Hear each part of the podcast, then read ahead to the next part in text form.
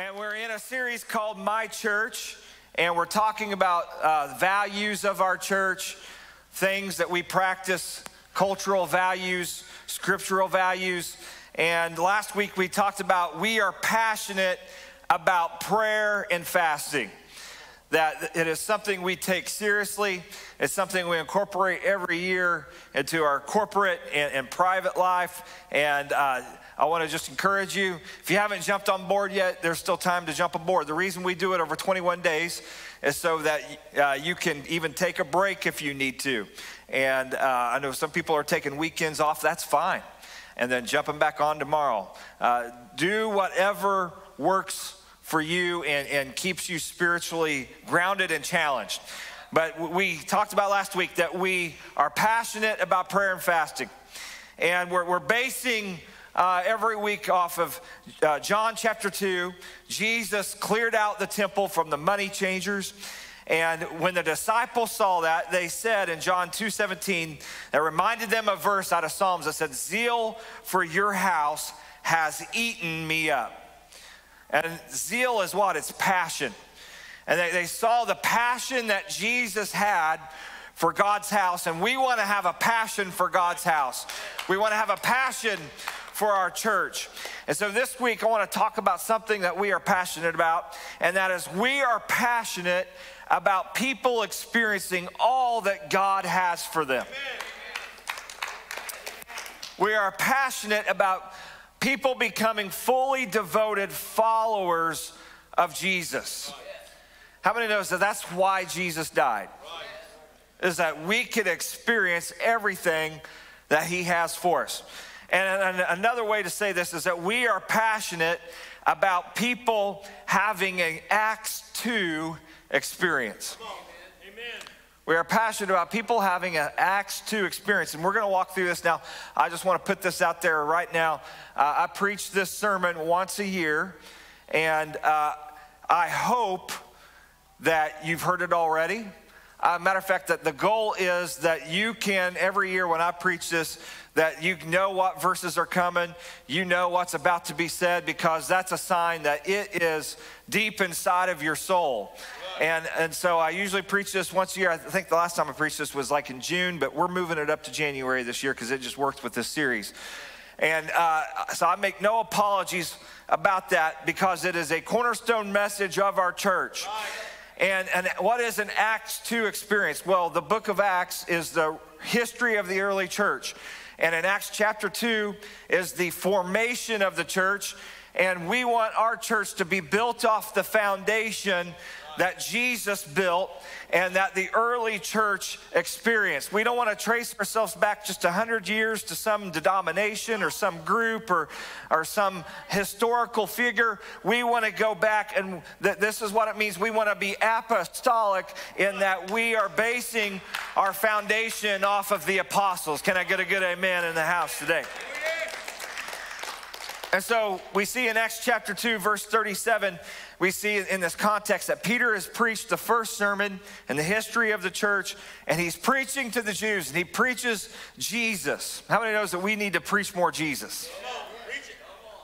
I think we'd be surprised what happened if we preached more Jesus. And they were convicted. In verse 37, they says, when they heard this, they were cut to the heart. And they said to Peter and to the rest of the apostles, Men and brethren, what shall we do? You know, that's kind of the cry of humanity, isn't it? What, how do we get out of this mess?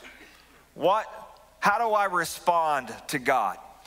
And Peter said to them, Repent and let every one of you be baptized in the name of Jesus Christ for the remission of your sins, and you shall receive the gift of the Holy Spirit. But it doesn't stop there. He says, For this promise, everybody say this promise, is for you, it's for your children, and all that are far off. That's us. Everybody say, That's me. I'm afar off. It's been like 2,000 years. And so he says it's for as many as the Lord our God will call. And I want to tell you today, God's calling you. If you're here today, God is calling you. This promise is for you. It is for whoever the Lord will call, and, God's promise has always been for everybody. Whoever will come. Right.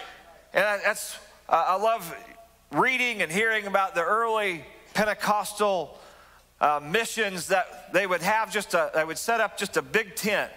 My wife's grandfather, great grandfather, was actually one of those pioneers. He would move into a town and just set up a big tent, and they would have church, and whoever showed up, showed up. Didn't matter if you were the local drunk or you were the richest man in town. And, you know, we need to get back to that, and symbolically, we just need to have a big old open tent that says, Whosoever will come in, come in. It doesn't matter what label you have, doesn't matter what background you have, just come in and take a drink. Matter of fact, one, one of the things we're, we're thinking about doing this year um, is one of those things uh, that I'm prone to do is just hatch up an idea in a meeting, and I have no X's and O's, and I have no plan. But uh, tentatively, we want to have a tent revival this year and, and nothing fancy, just come and wait and pray and see whoever shows up shows up but we're going to have church. And, and i think we need to get back to just no pretensions. We just want to have a move of god right?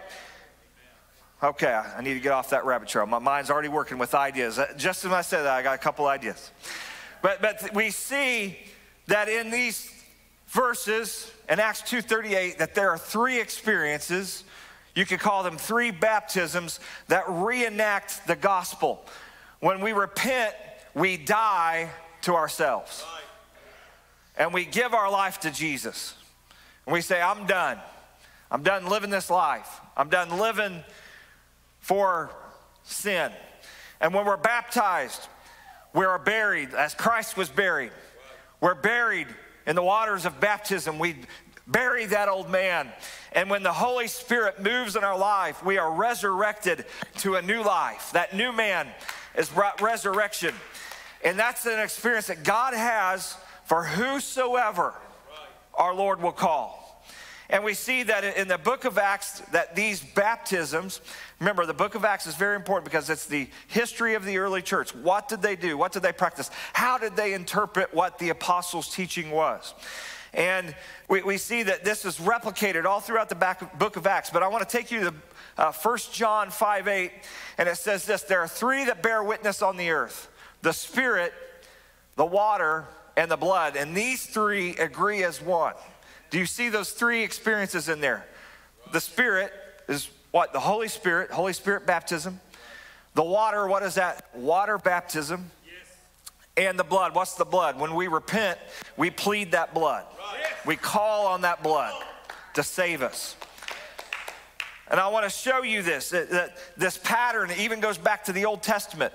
In the Old Testament, the way they approached God was a very cumbersome, delicate uh, process where they had to go to the tabernacle and they had to provide an animal and they had to uh, give it to the priest, and the priest would kill that animal and they would have blood on their hands. And, and, and here's what would happen they would sacrifice a lamb at the altar. You know what that is? That's the cross. Hallelujah.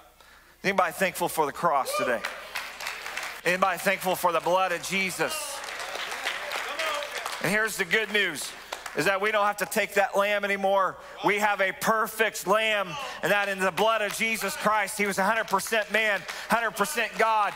He was 100% sinless. And because he died on that cross in our place, we can be free of sin. Somebody lift up your hands and thank him today for the cross. So that's, that's the first baptism is the baptism of faith or repentance that blood of the, the lamb on the altar, then they would wash that blood off their hands. And that represents baptism at the golden laver. They washed that blood. And then when they would enter into that tent, they were anointed with oil, which represents the baptism of the Holy Spirit. And I want to show you in the book of Acts, we see these three baptisms. Acts 8 12, the gospel spreads and it goes to the Samaritans. And when they believed Philip as he proclaimed the good news of the kingdom of God in the name of Jesus Christ, they were baptized, both men and women. Okay, so we see the first two baptisms there. They, they believed and they responded by baptism. And then in verse 14, it says, When the apostles in Jerusalem heard that Samaria had accepted the word of God, they sent P- Peter and John to Samaria. Said, Hey, we, we need you to go check these people out. And when they arrived, they prayed for the new believers that they might receive the Holy Spirit. Because the Holy Spirit had not yet come on any of them, they had simply been baptized in the name of the Lord Jesus. And then Peter and John laid their hands on him or placed their hands upon them, and they received the Holy Spirit. Now I want you to see something that this was 5 years after Acts 2:38. 5 years after the day of Pentecost. These three baptisms, these three uh, experiences are still being taught and being practiced in the Christian community. And so they, they experienced the first two, and then Peter and John come and they say, No, there's this other experience that you have not yet had that is for you. Now, I want to take you further in the book of Acts, Acts chapter 10. God gives Peter this vision.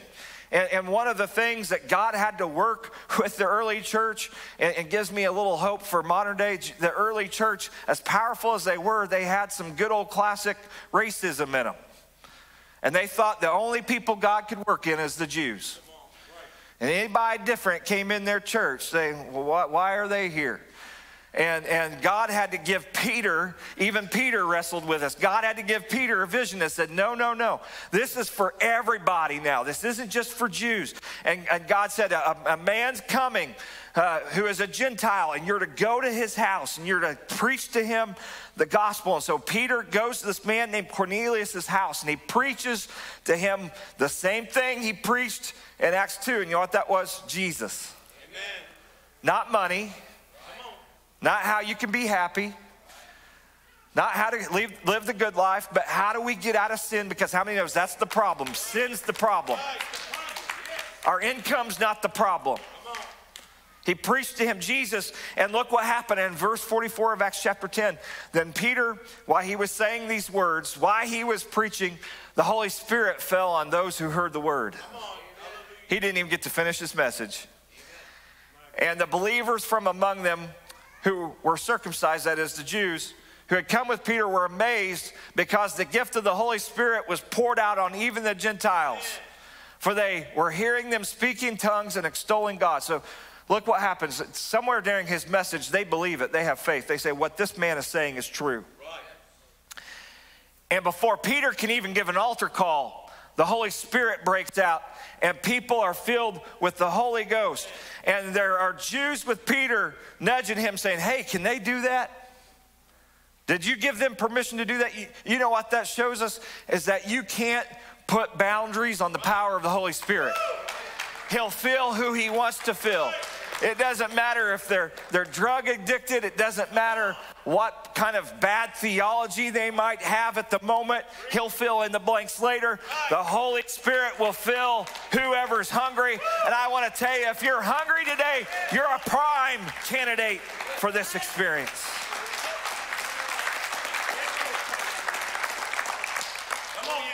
And so, on hearing this, I want you to see this. I'm sorry, let's go to verse 47. Can anyone, Peter says, can anyone withhold water for baptizing these people who have received the Holy Spirit just as we have? And he, everybody say, he commanded, commanded them to be baptized in the name of Jesus Christ. And we see that they obeyed that command and they were baptized. And so, do you see it there? They, that they experienced the three baptisms. This is 10 years after Pentecost. We see in Acts chapter 10 that these three experiences are still being taught and practiced. I want to show you one other place in, in Acts. In Acts chapter 19, the Apostle Paul is traveling and he comes across some believers. Excuse me, in Acts chapter 19. And it happened that while Apollos was at Corinth, that Paul passed through the inland country and he came to Ephesus. There he found some what? Disciples. You know what disciples are? Followers, and, and followers practice whatever's been taught. How many wants to be a disciple? And say he found some disciples, and he said to them, Did you receive the Holy Spirit when you believed? And they said, No, we have not even heard that there is a Holy Spirit. Now, sadly, these disciples are representative of a lot of disciples today in that they love God, but they haven't been taught the full scope of His Word, the, the full experience. And, and sadly, there's a lot of churches like that today. You could walk in and say, they say, we haven't even heard about this. And so he asked them and asked, verse 3 he says, Into then what were you baptized? And they said, Into John's baptism. And Paul said, John baptized with the baptism of repentance, telling the people to believe in the one who was to come after him, that is Jesus. So these people, they were followers of John the Baptist. And they didn't know about Pentecost. They didn't know about uh, what happened in Acts 2. And I want you to see what Paul did. He filled in the blanks for them. And he, he told them in verse 4, he, he told them that John baptized with the baptism of repentance, telling them to believe in the one who was coming after him, Jesus. And on hearing this in verse 5, they were baptized how? In the name of Jesus Christ. That they, they became fully converted in the sense that they, Paul uh, filled in the blanks as to why John came. John came to point to Jesus because the message wasn't about John, it was about Jesus. And so the sign that they were full converts and had become believers of Jesus is they were baptized in the name of the Lord Jesus. Now, I want to tell you, that's why we baptize in the name of the Lord Jesus. Because he is the one we're putting our faith in. He is the one that did the work. He is the one who uh, paid the price on Calvary. When we step into the waters of baptism, I'm doing nothing. I'm stepping into what has been done through the precious blood of Jesus Christ. And it's because his name is higher than any other name. At the name of Jesus, demons shudder. The name of Jesus, people are healed. The name of Jesus, sins are forgiven. Somebody thank him for the name of Jesus. The angel said, You shall call him Jesus, for he shall save his people from their sins. So they were baptized in the name of the Lord Jesus. That's the second. And then when Paul had laid his hands on them, the Holy Spirit came on them and they began speaking in tongues and prophesying. The third baptism. And that's 25 years after Pentecost we see these three things being taught and practiced. So I want to walk through these real fast. The first experience is the baptism of faith and repentance. And that is when we come to a point where we believe who Jesus is. And when I just baptized these uh, kids a few minutes ago, I said, I, I baptize you because you believe in the death, the burial, and resurrection. And you want to make Jesus the Lord of your life. That's why I baptize you because of your faith. And it, uh, Hebrews 11 6 says, without faith, it is impossible to please God. We've got to have that moment of faith. We've got to have that moment where I believe what I've been taught. I believe what mom and dad have been saying. I believe what grandpa's been saying. I, I believe what my Sunday school teachers are been I've been teaching me, and every week, every Wednesday night that my kids come home, they tell me something new that their Sunday school teacher taught them about Jesus. And I, am seeing faith the size of a grain of mustard seed starting to raise up in their life and starting to come to fruition in their life. And how many knows we've got to have childlike faith? What's childlike faith? We just believe. Dad said it's going to happen. I just believe it's going to happen. Last couple days, we've had a faith war in our house. Elise is asking for a baby.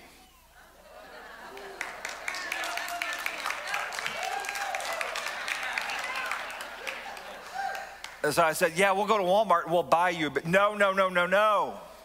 I want a real one. And I said, Talk to your Aunt Rachel. True story. And uh, we've had this back and forth, and, and I was like, No, you, we, at least you can't just buy those. Like, there's a process, uh, which we will get to much later. And uh, finally, I, I, just gave up and said, you know what, baby, pray to Jesus. And if it's His will. And uh, Danielle just looked at me like, this is dangerous. And I, I said, I believe my faith is greater than hers. She said, you're going up against the faith of a child, Jeremy.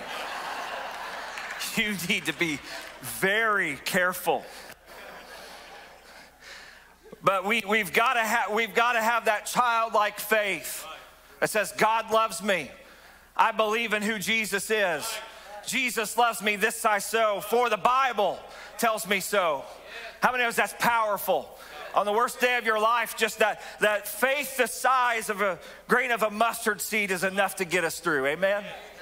And, so it, faith is the vehicle through which God saves us. If you don't have faith, I don't care how many times you jump in that baptistry, I don't, it doesn't matter what you do, doesn't matter the life change that you force on yourself. If you don't have faith, you're wasting your time.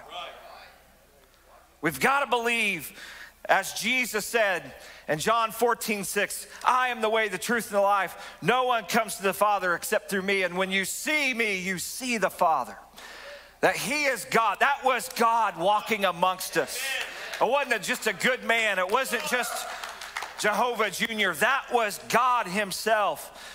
Acts 4:12, nor is there salvation in any other, for there is no other name under heaven given among men whereby we must be saved. How many love that message? That it's the name of Jesus and faith in that name. It's not that we're denigrating other religions. It's not that we think we're better than other people. Matter of fact, quite the opposite. It's that we know who we are and we know what that name did to our life and how it changed our life. So repentance means to turn. When I repent, I change. I change my life direction. I change the basis for my choices. And, and uh, I heard somebody, uh, a Christian comedian, laughing. He said, Guys, I think it's just getting too easy to get saved. He said, I was at a Christmas service this year, and uh, you didn't even have to fill out the card this year. You just had to text yes or no. He's, he's like, I think we need to at least make it a little, little difficult. And he was joking. But, but it, it's a whole lot deeper than texting yes or no. We've got to make a decision. And it doesn't mean we're going to be perfect, but it means that my life is moving the right direction. I'm moving towards Christ. I believe and I repent, and repent means to turn. And, and I've seen that in, in, this process, this is where we stop being God's enemy. And when we have faith, when we have faith, we, we uh, enter into the forgiveness of God. And that, that the price has been paid, like it was paid at that altar. The price is paid. And, and Jesus said in Luke 13 3, He said, I tell you, unless you repent, you all will likewise perish. There are no exceptions. Well, my grandpa and grandma built this church. You need to repent. I've been coming to church for 50 years and giving tithes. You need to repent. That was the message that John the Baptist came with and Jesus built off of. We must all repent. And so the Holy Spirit moves on me so that I can get to that place. And, and the, here's what I tell you that the penalty for sin is met at repentance, and, and that we, we move on to the next phase, the next experience that God has for us is this water baptism in the name of Jesus. We see all throughout the book of Acts that when people had faith in God, had faith in Jesus, the very next thing they did was to be water baptized in the name of Jesus. That is the next step. If you're here today and you've never done that, I'm just going to tell you right now, thus saith the Lord, that is your next step. And they did it immediately. That's because there, there is a an urgency when God reveals truth to us. There's an urgency. And I, I, know maybe you're here today and you're like, well, I want to come back next Sunday and bring grandma. That's fine. But you better be here next Sunday with grandma because we need to get you down. And, and here's why the, the penalty for sin is met at repentance, but the record of sin is washed away in baptism. How many many's God you've been washed and sanctified? And so, water baptism removes the record of sin. Luke chapter 24 says this. Is everybody all right? And he said to them, Thus it is written, and thus it is necessary for Christ to suffer and to rise from the dead the third day. Why, why am I going to do that? So that repentance and what? Remission of sins should be preached in his name to all nations, beginning where? In Jerusalem. So he said, repentance, first baptism, and what? Remission of sin. Remember what Acts 2 said, Acts 2.38? Repent and be baptized for the remission. remission. He said that I'm dying for this. I want to tell you, anything Jesus dies for, you need to do. Right. You need to obey. He died for this experience. Acts 22, 16, Paul has a, an experience with God where he's literally knocked off his horse. There's a bright light, and it's Jesus. And Jesus says, Hey, go into town, and I'm going to show you your next steps. And he meets this man, and uh, this man shows him that his next step was baptism. And Acts 22 16 says this, and now while you're waiting, this is what was preached to Paul. Now, why are you waiting? I'm going to stop right there. I want to ask somebody today, why are you waiting? Well, Pastor, do I have to? Do I have to? Stop asking, have to. When you fall in love in Jesus, the question is, why are you waiting? Why are you waiting?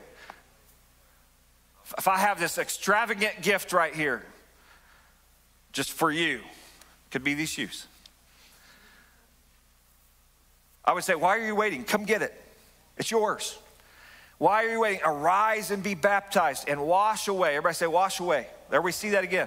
Wash away your sins, calling on the name of the Lord. Now, I believe that part of baptism is that we publicly declare our faith. I do believe that. But if you look scripturally, the primary purpose of baptism was what? Calling on the Lord, washing away your sins that that is a, a, that there is an eternal work a spiritual work that happens in our life in baptism. I can't explain it. I can't explain communion. I can't explain a lot of the things we do. There's some mystery to it. How many's glad though that you serve a god that you can't completely understand or explain? And that's the vehicle he's given us. And so i don't know about you but i'm going to do it. If that's an experience god has for me i want it. And so jesus he was baptized as an example to us. And we see that there's so many types of baptism in the scripture. In the scripture, the Red Sea, uh, the Egyptians were chasing the Israelites out of Egypt. And they, they get to the Red Sea, and God opens up that Red Sea, and they go across on dry ground. ground. And that sea swallows up the enemy of God's people. And that is a picture of baptism. Right. That's a picture of what happens. John the Baptist was baptized and baptized people in the Jordan River, and that Jordan River flows. You know where it flows? To the Dead Sea, where everything goes to die. And I think there's a, a, principle there. This tank up here is where stuff goes to die.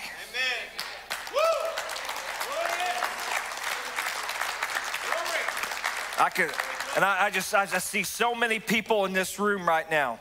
One of my favorite baptisms, I, I don't see her like right off the bat, but Larissa Selby. God changed her life in baptism. God changed her life.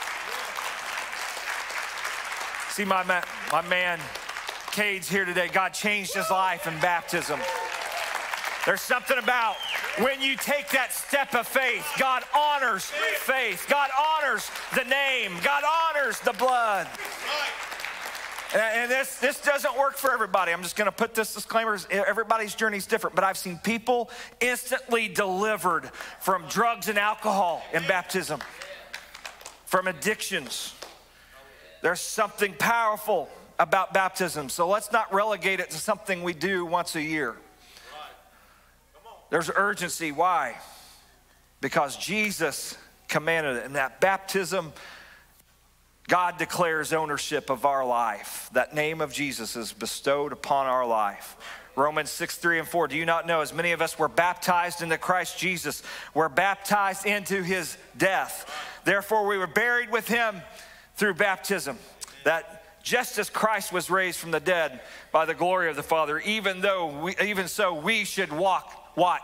In the newness of life. We don't walk out of there the same old sinner. We walk out of there a new creation. I've, I've, thought about shortening this, but I tell you what, we need to get these scriptures. Our kids need to hear these scriptures. We need to hear it again. Colossians 2:11. In him you were also circumcised with a circumcision made without hands. In other words, in the Old Testament, the sign of being a part of God's people was circumcision. All the men say, Thank you, Jesus. We don't have that today. By putting off the body of the flesh by the what? Circumcision of Christ. What is the circumcision of Christ? Having been buried with him in baptism in which you are raised with him through the faith and a powerful working of God. Are you seeing it? God does something up here. That's where people get sidetracked. Why do I have to? Why do I have to? No no no you're not doing it Jesus is doing it God's doing it we're just responding. 1 Peter 3:21, and in this water symbolizes baptism now that also saves you for the, not the removal of dirt. In other words, it's not the water, but the pledge of a clear conscience towards God. You know what that means? This serves as a concrete reminder of what God's done in our life. It's a clear conscience towards God. That next time you do that drug, the next time you make that mistake, the devil is gonna, you know what he's gonna say? See, that was never real in the first place.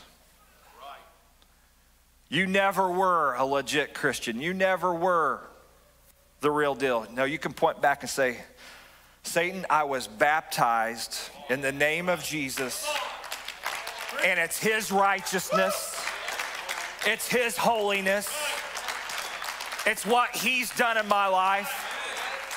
And yes, I made the mistake, but I'm getting back up again because I know greater is He that is within me than He that is within the world.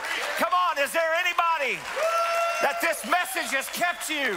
It's made you get back up again, it's saved you.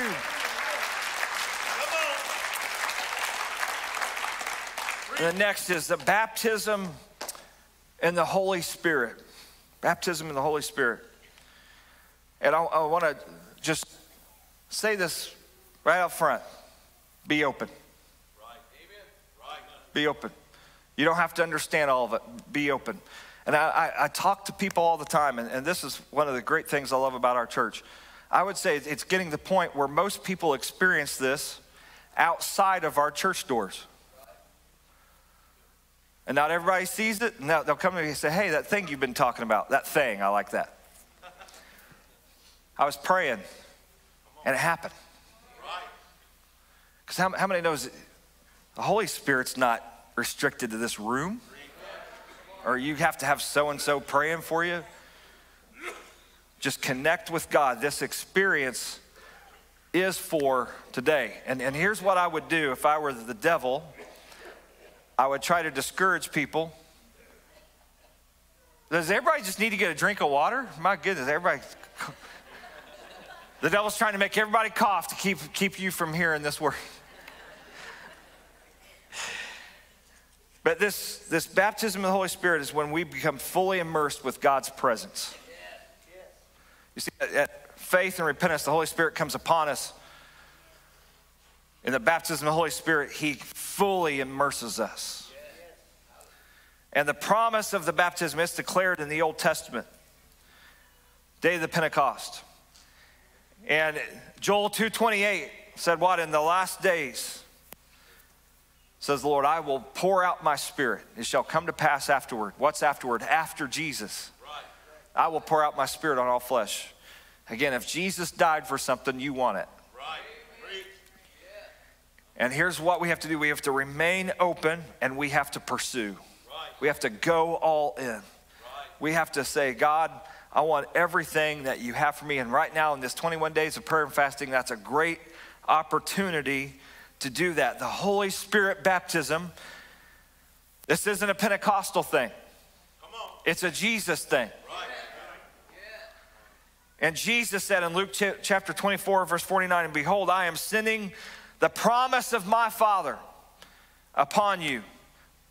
But I want you to see this. But stay in the city, that is Jerusalem, until you are clothed with power from on high. In other words, he says, guys, don't do anything else until you receive this. And he said, stay in Jerusalem and, and seek after this promise. And I, I want to just encourage you right now if you haven't experienced that yet, keep seeking. Keep praying. You know why? These apostles had to do the same thing. They had to seek and they, have to, they had to pray. And, and they went to a place called the Upper Room in Jerusalem. And they had a 10 day prayer meeting where they sought this promise. And it says in Acts chapter 1, verse 4, it says, And being assembled together with them, he commanded them not to depart from Jerusalem, but to wait for the promise of the Father, which he said, You have heard from me. And, and he told them, again, don't leave. Do, do, do not leave until you experience this. And he said, You have heard from me, and for truly John baptized with water, but you shall be baptized with the Holy Spirit not many days from now. And I'm just going to step out in faith and prophesy right now. Somebody needs to claim that verse for your life. I'm going to receive it not many days from now. I'm going to receive this experience. I'm going to position myself like these disciples did to hear from God. And I want you to see what happened. Acts chapter 2, verse 1 it said, When the day of Pentecost arrived, they were all together in one place. And suddenly there came from heaven like the sound of a mighty rushing wind, and it filled the entire house where they were sitting. And that, that word wind, by the way, uh, you know what that word wind is? Is spirit.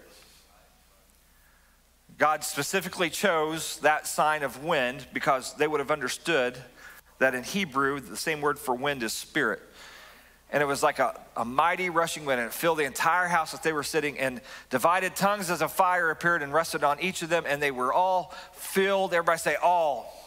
All, filled with the Holy Spirit, and they began to speak in tongues as the Spirit gave utterance. Now, here's what I want to tell you we don't worship tongues. how many of us? Jesus saves us. But tongues are a sign of this experience. What we seek is Jesus, and He provides the sign. Is that all right? And so, what we have to do is say, Lord, I'm open to what you have for me as our musicians would come.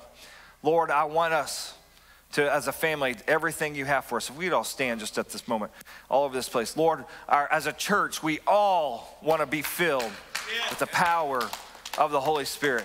We are a church that's passionate about an Acts 2 experience. We want our kids to see repentance and faith in their life. We want to see our kids be baptized in water. We want to see our kids filled with the Holy Spirit. Why? Because it's a promise for whosoever will. And God's doing it. He's doing it in denominations He's doing it in all churches, all tribes, all nations. We're going to see, I believe, a Acts 2 revival. And here's what's so important about tongues. Here's what's so powerful. When God confounded the languages in Babel, he confused their languages. Why did he do that? Because they were in rebellion to him. They were in unity in rebellion to him. And he said, they're in unity, they have a common purpose, and what can stop them? So he had to confound their language. God reverses that curse at Pentecost. And he gives us a spiritual language. And, and that's why you're a part of a global body of all races, tribes, and tongues that speaks the same spiritual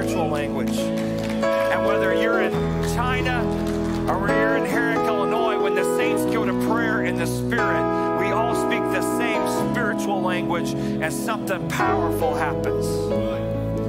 But I, I want to close with one last verse today in Ezekiel chapter 47. Ezekiel, he has this vision. I believe it's prophetic of the church, of the church age. And it says, going on eastward with a measuring line in his hand, the man measured a thousand cubits, and then he led me through the water, and it was ankle deep. Now, some of you today, that's where you're at. You're, you're tapping your foot in the water. you're kind of coming to church, checking things out. And first of all, I want to say there is nothing wrong with that. Honey, you tap as long as you need to tap.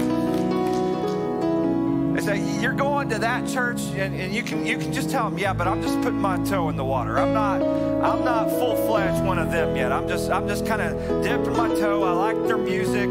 The pastor has cool shoes. Whatever you want to tell them.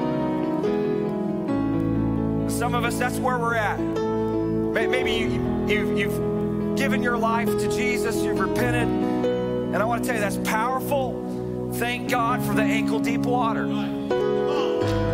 Then he says again in verse 4 He measured a thousand that led me through water, and it was knee deep. So maybe you, you're thinking about taking that next step. You need to go a little bit deeper. Here's what I want us all to do this, this right now as we close. Everybody take a step. Some of us need to get knee deep and take that next step of water baptism. Go into deeper waters. And next week, you bring all your friends so they can see what God's done in your life. And you come out of the closet as, yeah, I'm going that church and I even got baptized there. By the way, it's not about our church, it's about Jesus. But you just need to come out and say, you know what? I'm a Christian now. Guys, I'm not going to be doing the things I used to do. You're going to have to come with me if we're going to hang out. Then he got to the knee deep waters, and again he measured a thousand. He led me to the water, and it was waist deep. And again he measured a thousand, and it was a river I could not pass through, for the water had risen. It was deep enough to swim in, a river that could not be passed through. And I believe that's a picture of the baptism of the Holy Spirit, where it's, we're not just tapping our foot, we're not just halfway in, but we are all in seeking everything that God has for us. And when He baptizes us, He immerses us with His Holy Spirit. We can't control it, we can't do it. We've got a total surrendered body to Jesus Christ. Now, some of you here today, you're saying, I want that, but just nothing too crazy. Here's the thing I can't promise you anything. Because when you get in this river, you lose control. When you get into this wave, you don't get to choose what happens. I, have seen people that they just say those crazy Pentecostals and the, those crazy Pentecostals, what they do, and then they come in here, and after a few months, they're crazier than us. Why? Because they get into the water of the river and you lose control. So I wonder all over this place right now, if you want to take a step, if you want to be baptized in the Holy Spirit, thinking about water baptism, right now, if you need to repent, everybody lift up your hands all over this place. And let's say, God, create a river in this place right now. Create a river.